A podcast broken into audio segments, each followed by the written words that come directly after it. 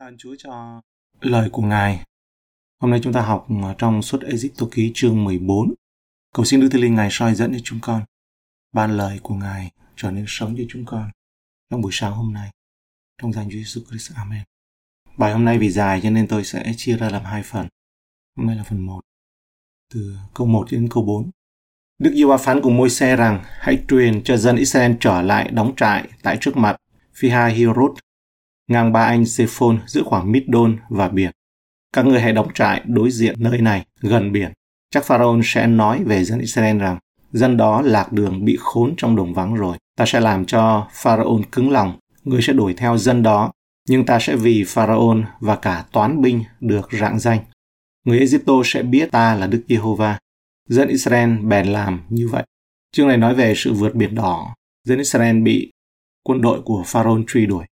Chúng ta có thể nói rằng Đức Chúa Trời đã sắp đặt một cuộc phục kích cho Pharaoh, ngay cả sau nỗi kinh hoàng về cái chết của đứa con đầu lòng. Tấm lòng hay trái tim của Pharaoh nó chỉ là thay đổi tạm thời. Câu 4 thì nói rằng người sẽ đuổi theo dân đó. Người đã lại nhanh chóng quay lại tấn công Israel khi thấy lấp ló cơ hội. Dân đó bị lạc đường khốn trong đồng vắng rồi. Đây chính là điều mà Chúa muốn cho Pharaoh tin. Đức Chúa Trời bảo môi xe dẫn dắt dân Israel theo cách nếu mà nhìn cái bối cảnh đó là thấy nó lộn xộn, nó bối rối. Tại vì đúng ra đi từ Ai Cập đi về Israel thì phải đi lên hướng Bắc. Đằng này họ lại chạy xuống hướng Nam, là nơi cái bán đảo lớn, chỗ biển đỏ. Đức Chúa Trời nói với môi xe làm việc này. Chúa bảo môi xe làm việc này. Và Đức Chúa Trời sẽ vì Pharaoh và cả toán binh người được rạng danh. Câu 5. Và họ báo cùng vua Egypto rằng dân Hebrew đã trốn đi rồi. Lòng Pharaoh và quần thần đối cùng dân đó bèn thay đổi, nói rằng Chúng ta đã làm chi vậy, tha dân Israel đi để khỏi phục dịch ta nữa sao? Đây là một câu hỏi kỳ lạ của Pharaoh. Không khó để nghĩ ra ít nhất có 10 lý do chính đáng. Không phải họ trốn, mà đúng ra ấy, là họ ra đi chính đáng. Ít ra đó là 10 cái tai vạ đầy quyền năng của Đức Chúa Trời. Giải thích lý do tại sao Pharaoh lại để cho dân Israel đi. Điều này chúng ta thấy là con người thường nhanh quên những gì Đức Chúa Trời làm, thường nhanh quên những cái điều gì mà Ngài bày tỏ. Có lẽ Pharaoh đã nghĩ rằng những tai vạ là quyền năng của Đức Chúa Trời, Ngài bày tỏ như vậy cao lắm chỉ đến đó thôi. Bây giờ mình có thể bắt Israel quay trở lại đầu phục được. Có một sự tương đồng giữa điều này trong đời sống tâm linh của chúng ta. Đôi khi chúng ta nghĩ rằng Satan ấy có thể để chúng ta đi một cách dễ dàng, nghĩ rằng nó buông mình dễ lắm.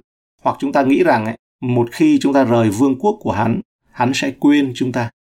Và cái này là quan trọng trong cái người mà được nhận sự đuổi quỷ hoặc là sự mà chúng ta bước lên nên thánh đối với Chúa. Tôi nghĩ rằng nên thánh nó khốc liệt hơn.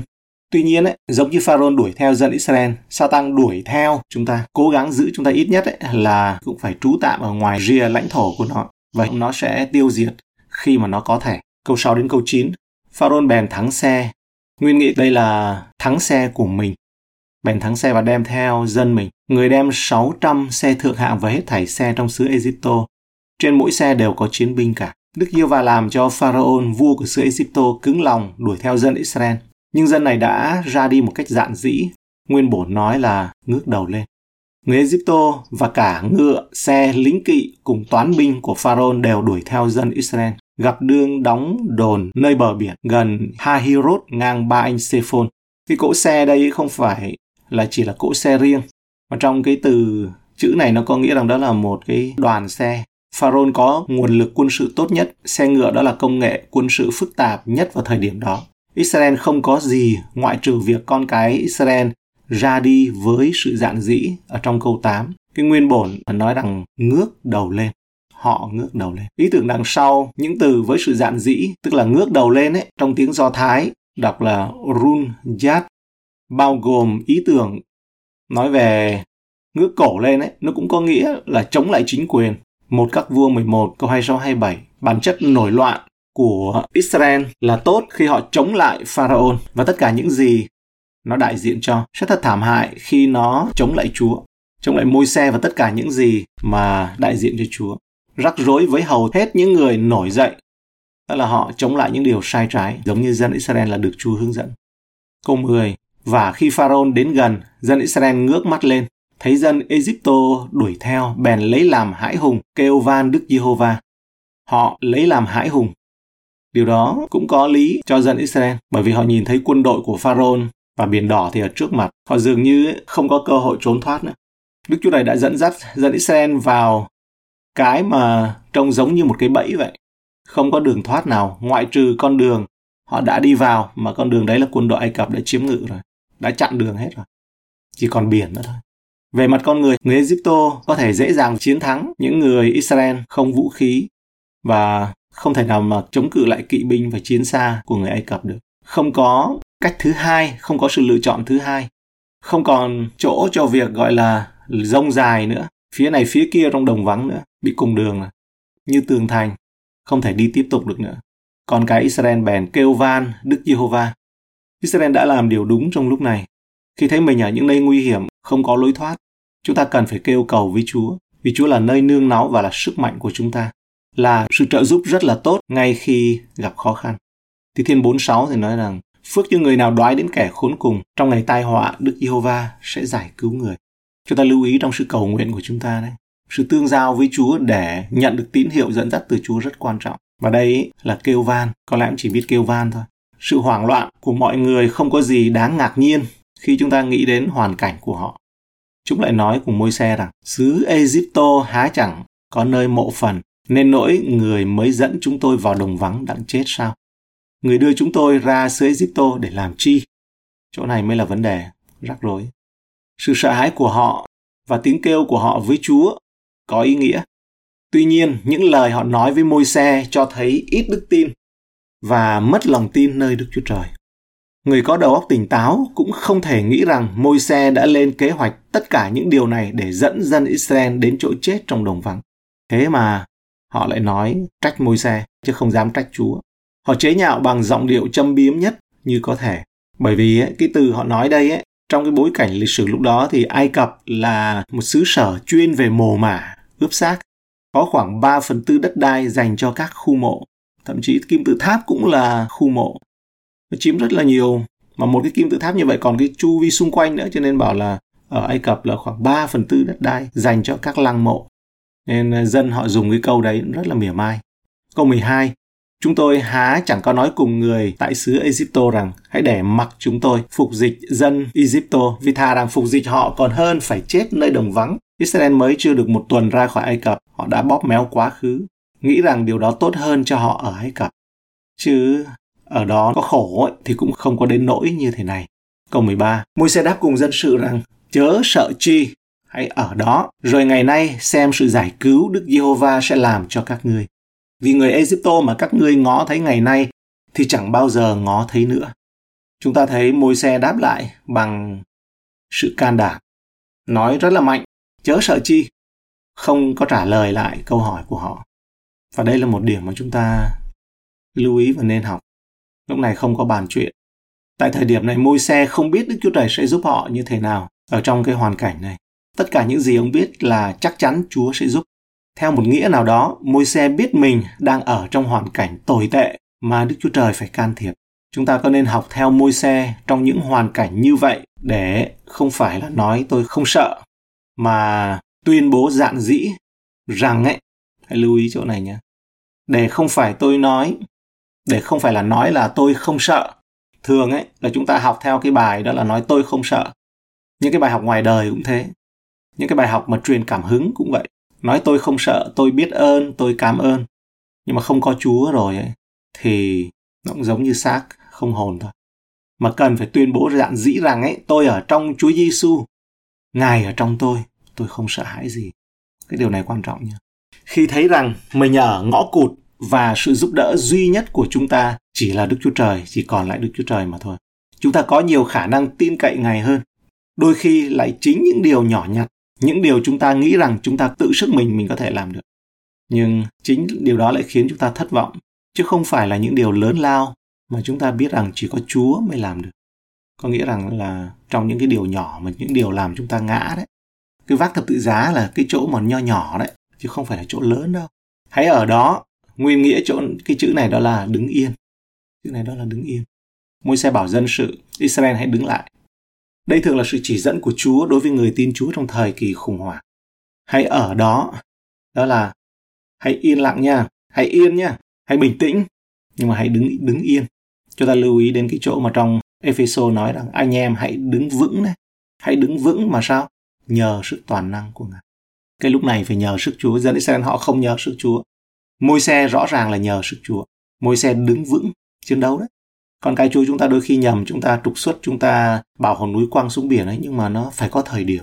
Có thời điểm xin quay lại với Chúa. Họ kêu lên với Chúa, dân Israel họ kêu sai. Và đây thường là sự chỉ dẫn của Chúa đối với người tin Chúa trong thời kỳ khủng hoảng. Sự tuyệt vọng sẽ đánh gục bạn, khiến bạn không thể đứng vững nữa. Sội hết cả chân tay. Nỗi sợ hãi sẽ nói là rút lui đầu hàng, bỏ cuộc, suy nhược, trầm cảm. Sự thiếu kiên nhẫn ấy sẽ bảo bạn là phải làm gì đó ngay bây giờ mà không biết làm gì, cuống lên. Lòng kiêu căng sẽ nói hãy nhảy xuống biển trước khi nó rẽ ra. Lòng kiêu căng cộng với uh, tin Chúa đấy. Bảo Chúa giúp cho nên cứ nhảy xuống biển. Công bố Chúa giúp. Có những người bữa tuyên bố bước đi trên mặt nước ấy, thế là bị chết. Tuy nhiên ấy, như Đức Chúa này đã nói với dân Israel, Ngài đã thường bảo chúng ta, chúng ta chỉ cần đứng yên, hãy giữ bình an, cứ yên lặng, bình tĩnh. Khi ở trong Chúa Giêsu nha, còn bình tĩnh, còn yên lặng, còn đứng yên. Khi Ngài bày tỏ kế hoạch của Ngài, trong cái khi mà Ngài bày tỏ kế hoạch của Ngài. Hãy như Maria, nhìn chăm chăm Chúa Giêsu, xem sự giải cứu của Đức Giê-hô-va. Môi xe không biết là Chúa sẽ làm gì, tuy nhiên ông biết kết quả sẽ như thế nào. Ông biết rằng ấy, Đức Chúa này sẽ cứu dân Ngài và những kẻ thù của Chúa sẽ bị tiêu diệt. Ông có thể nói với Israel trong câu 14 ấy, Đức Giê-hô-va sẽ chiến cự cho, còn các ngươi cứ yên lặng. Sự cứu rỗi được sử dụng ở đây theo nghĩa đen, cái chữ chữ cứu rỗi ở đây nó là cứu sống hoặc là cái sự mà sống sót, thắng bại sau chiến tranh. Trong những giai đoạn tiếp theo trong cựu ước ấy, cái chữ sự cứu rỗi này nó mang ý nghĩa thuộc linh nhiều hơn và ít về vật chất hơn. Ví dụ như là cùng chữ đó thì Thi Thiên 51 câu 12. Xin hãy ban lại cho tôi sự vui vẻ về sự cứu rỗi của Chúa, dùng thần linh sẵn lòng mà nâng đỡ tôi. Mặc dầu người Do Thái không ý thức được bất kỳ sự tương phản rõ rệt nào giữa hai cái khía cạnh này, đó là về thuộc thể và về thuộc linh. Trong cái tiếng Do Thái đấy. Vì người Egypto mà các ngươi ngó thấy ngày nay thì chẳng bao giờ ngó thấy nữa. Ý tưởng đằng sau điều này ngụ ý nhiều hơn so với cái nhìn trực diện đầu tiên. Có lẽ môi xe đã nói liên hệ đến sự đời đời, đến sự vĩnh cửu, cũng như lúc hiện tại của họ. Thế là ông ông tuyên bố trong thần cảm của Chúa đấy. Câu 15 đến 17. Đức giê va phán cùng môi xe rằng, sao ngươi kêu van ta? Hãy bảo dân Israel cứ đi, còn ngươi hãy dơ gậy lên, đưa tay trên mặt biển, phân rẽ nước ra, thì dân Israel sẽ xuống biển như đi trên đất cạn, còn ta sẽ làm cho dân Egypto cứng lòng theo dân Israel xuống biển, rồi ta sẽ được rạng danh vì Pharaoh, cả đạo binh, binh xa và lính kỵ người. sau người kêu van ta? Trước dân chúng môi xe đầy đức tin, trước mặt Chúa, ông đã kêu lên với Chúa. Kêu la với Chúa giống như lời kêu cầu tuyệt vọng vậy. Điều này là tốt bởi vì môi xe phải thể hiện sự tự tin trước dân sự để khích lệ đức tin của họ. Có một cái tội lỗi mà mình ưa chuộng mắc phải và không từ bỏ nó, nhưng mà người đó nói rằng, tôi sẽ cầu nguyện về điều đó. Đức chúa này nói với một người như vậy rằng ấy, vậy thì ngươi kêu van ta làm cái gì? Hãy từ bỏ tội lỗi của ngươi đi. Đây không phải là vấn đề cầu nguyện. Cứ bảo kêu làm cái gì? Hãy bỏ cái tội lỗi đó trước đi. Có nhiều người nghiện hút thuốc ấy đến xin chúa cho bỏ thuốc trục xuất tà linh hút thuốc. Thế bảo có thích hút thuốc không? Đây không phải là vấn đề cầu nguyện, mà là những cái tội lỗi nho nhỏ mình còn ưa thích. Không phải là cầu nguyện mà là để ăn năn. Con đã xin sự ăn năn. Ok, nếu mà xin sự ăn năn ấy, thì hãy thực hành sự ăn năn. Chịu thôi, chịu thua. Nếu như còn ưa thích tội lỗi đấy, chúng ta tiếp tục. Hãy giơ gậy lên, đưa tay trên mặt biển. Đây là những cái sự hướng dẫn đơn giản liên quan đến một phép màu vĩ đại tương tự như vậy ấy, phép lạ cứu rỗi lớn nhất xảy ra bằng những hành động đơn giản của chúng ta khi được chúa hướng dẫn vì cây gậy của môi xe không thực sự thực hiện phép lạ nên chúng ta không tự cứu mình được bằng những gì chúng ta làm nhưng chúng ta kết nối với Đức Chúa Trời, Ngài sẽ ban phép lạ của sự cứu rỗi. Đây là Chúa bảo với môi xe dơ cây gậy lên. Cái này là quan trọng nha. Chứ không phải mình bắt trước như vậy, mình cứ cứ dương lời Chúa lên mình công bố. Mà lời Kinh Thánh trong Epheso nói một trong những vũ khí của chúng ta là lời Rema, là gươm Đức Thánh Linh của Đức Chúa Trời. Có nghĩa là cái lời mà khi Chúa ban cho, có thể là chờ đợi, có thể là yên lặng và đến khi Chúa ban cái lời Rema đấy. Cái lời đó nữa mà trong trường hợp này là môi xe giơ gậy lên. Cả môi xe và cây gậy của ông đều không thể là một công cụ làm nên trò trống gì cả. Mà nó chỉ có thể hoàn thành bởi sự toàn năng của Đức Chúa Trời. Nhưng điều cần thiết là ông phải xuất hiện, có mặt để ông có thể được công nhận trước mặt dân chúng Israel. Và họ có thể thấy rằng Đức Chúa Trời đã chọn ông làm một công cụ giải cứu họ. Trích dẫn của Clark. Câu 18. Khi nào ta được rạng danh vì Pharaoh, binh xa cùng lính kỵ người, thì người Egypto sẽ rõ ràng ta là Đức Giê-hô-va vậy. Đức Chúa Trời đã không trả lời xong câu hỏi của Pharaoh trong suốt Egypto ký chương 5 câu 2. Khi Pharaoh hỏi, Giê-hô-va là ai mà trẫm phải vâng lời người để cho dân Israel đi? Trẫm chẳng biết Giê-hô-va nào hết, cũng chẳng cho dân Israel đi nữa. Đức Chúa Trời Ngài trả lời bằng hành động luôn, dùng các phép lạ của các tai nạn. Rồi bây giờ đó là phép lạ của việc rẽ biển đỏ để nói với người Ai Cập và cũng như là dùng nó để nói với dân Israel. Đây là một khía cạnh trong đời sống thuộc linh hiếm khi nó được phản ánh. Nhưng mà trong Ephesos chương 3 câu 10 11 ấy, cho chúng ta biết rằng Đức Chúa Trời sử dụng dân sự Ngài để khiến cho các thiên sứ trông thấy hay là dạy dỗ các thiên sứ. Khi Đức Chúa Trời giải cứu chúng ta khỏi một cơn cám dỗ hoặc khủng hoảng, thì đó cũng là một bằng chứng là những kẻ thù vô hình ấy, là những bằng chứng cho những kẻ thù vô hình đối với chúng ta. Chúng ta lưu ý nha. Cái sự khủng hoảng nhưng mà những cơn cám dỗ nhiều khi nó cũng rất là khốc liệt. Đức Chúa Trời sử dụng mỗi chiến thắng trong cuộc sống của chúng ta để nói với những kẻ thù vô hình của chúng ta ấy, về quyền năng và khả năng vô đối của Đức Chúa Trời. Có thể hoạt động ở trong con người thông qua con người chúng ta, đó là tạo vật yếu đuối, tạo vật hay chết của Ngài. Có một chân lý chúng ta chốt lại chỗ này ấy, đó là giống như Pharaoh đuổi theo đến cùng, dồn đến chân tường, dồn con mồi của nó đến chân tường ấy, đối thủ đến chân tường thì ma quỷ cũng sẽ không buông tha mà nó phải đòi một trận quyết chiến. Và cái trận quyết chiến đó chúng ta nên học một chân lý là hãy để Chúa chiến đấu cho chúng ta. Đó là để nó lấp biển đỏ nó lấp luôn. Yeah, cảm ơn Chúa. Hôm nay chúng ta học đến đây. Chúng ta nhắc nhở lại đó là sự toàn năng toàn trị của Đức Chúa Trời. Chúng ta thấy dân Israel mà trước đó năm lần có nêu lên ấy, cái khía cạnh là quân đội của Đức Giê-hô-va và đây là Chúa nói. Đây là Chúa nói. Mà họ ấy thì là sách cái bao bột cái bao ờ, bột không men ấy, mà trên vai, trên lưng rồi sách đồ đi ra, đó là quân đội của Đức Giê-hô-va. Quân đội của Đức Giê-hô-va, đoàn dân. Đó là quân đội của Đức. Vì sao mà họ lại được những cái điều như thế này? Vì sao họ được nhìn thấy những quyền năng phép lạ như thế này? Có một điều đó là bởi vì họ là dân sự của giao ước. Họ là dân sự của giao ước. Họ là dân ấy mà đã được gọi, đã được chọn từ Abraham. Đức Chúa Trời đã giao ước và đã thề. Vì vậy cho nên Chúa nhớ đến họ. Điều đó có nghĩa là gì? Giêsu nói khi ăn tiệc thánh, hãy làm điều này để nhớ đến ta. Chúng ta nhớ chúng ta là dân sự của Ngài. Và giống như dân Israel ấy, thì chúng ta ngày nay khi vượt biển đỏ, đó là Đức Chúa Trời Chúa Ngài cứu chuộc chúng ta, rời chúng ta từ nước tối tăm sang nước sáng láng. Và trong sự chiến trận thuộc linh, thì chúng ta cần biết một khía cạnh trong sự toàn trị của Đức Chúa Trời. Có những lúc chúng ta thấy nó không ứng nghiệm, thấy bảo ngọn núi quăng xuống biển nó không ứng nghiệm, thấy những cái sự mà nó vẫn cứ trơ trơ thì có một điều ấy, đó là bảo là hãy đứng yên hãy bám trụ hãy giữ lấy sự không thay đổi một đức tin không chuyển lay. Trong Timothy và Hebrew nói một sự tuyên xưng không chuyển lay. Sự công bố là khác và sự tuyên xưng đối với mình để mình đứng vững không chuyển lay. Hãy giữ bởi vì Chúa là đứng thành tín. Bởi vì Chúa ngài đã hứa thì ngài sẽ đến và ngài không có chậm trễ. Và trong khoảng thời gian đó ta cần phải đứng vững và kiên trì. Nên cái khái niệm về sự đứng vững trong trận chiến thuộc linh ấy, đối với dân Israel này ấy, là ở yên. Nhưng mà có những người cầu xin có khi là 40 năm 20 năm có những khoảng thời gian đó phải đứng vững. Cho tôi dân lời cảm ơn Ngài cho lời của Ngài. Cảm tạ ơn Chúa về dân Israel là dân của sự giao ước. Và chúng con Chúa Giêsu Ngài nói với chúng con rằng không phải chúng con chọn mà Ngài chọn không phải chúng con lập giao ước mà Ngài lập giao ước với chúng con.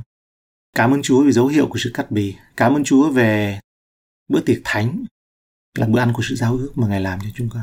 Và con cầu nguyện Chúa Ngài ban ơn, Ngài đánh thức và làm mới lại xin giúp đỡ. Bởi vì Ngài nói là hãy nhờ sức toàn năng của Ngài hãy đứng vững để địch lại mọi mưu kế của ma quỷ.